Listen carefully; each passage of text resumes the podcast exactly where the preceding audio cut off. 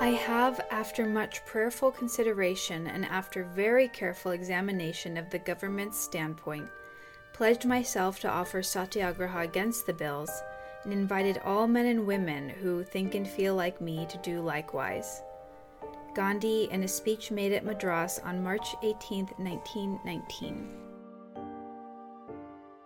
1919 was a key and intense moment in the first phase of Satyagraha, and I think what's noteworthy here is his respect for the government's position.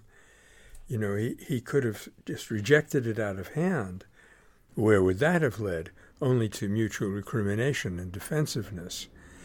So Gandhi typically and always operated with respect for his opponent and that gave him a tremendous amount of leverage. The idea being you didn't want to force them, you wanted to induce them to do things from their own will because they see your point of view. And this can only be brought about, usually, often unfortunately, by a certain kind of self suffering.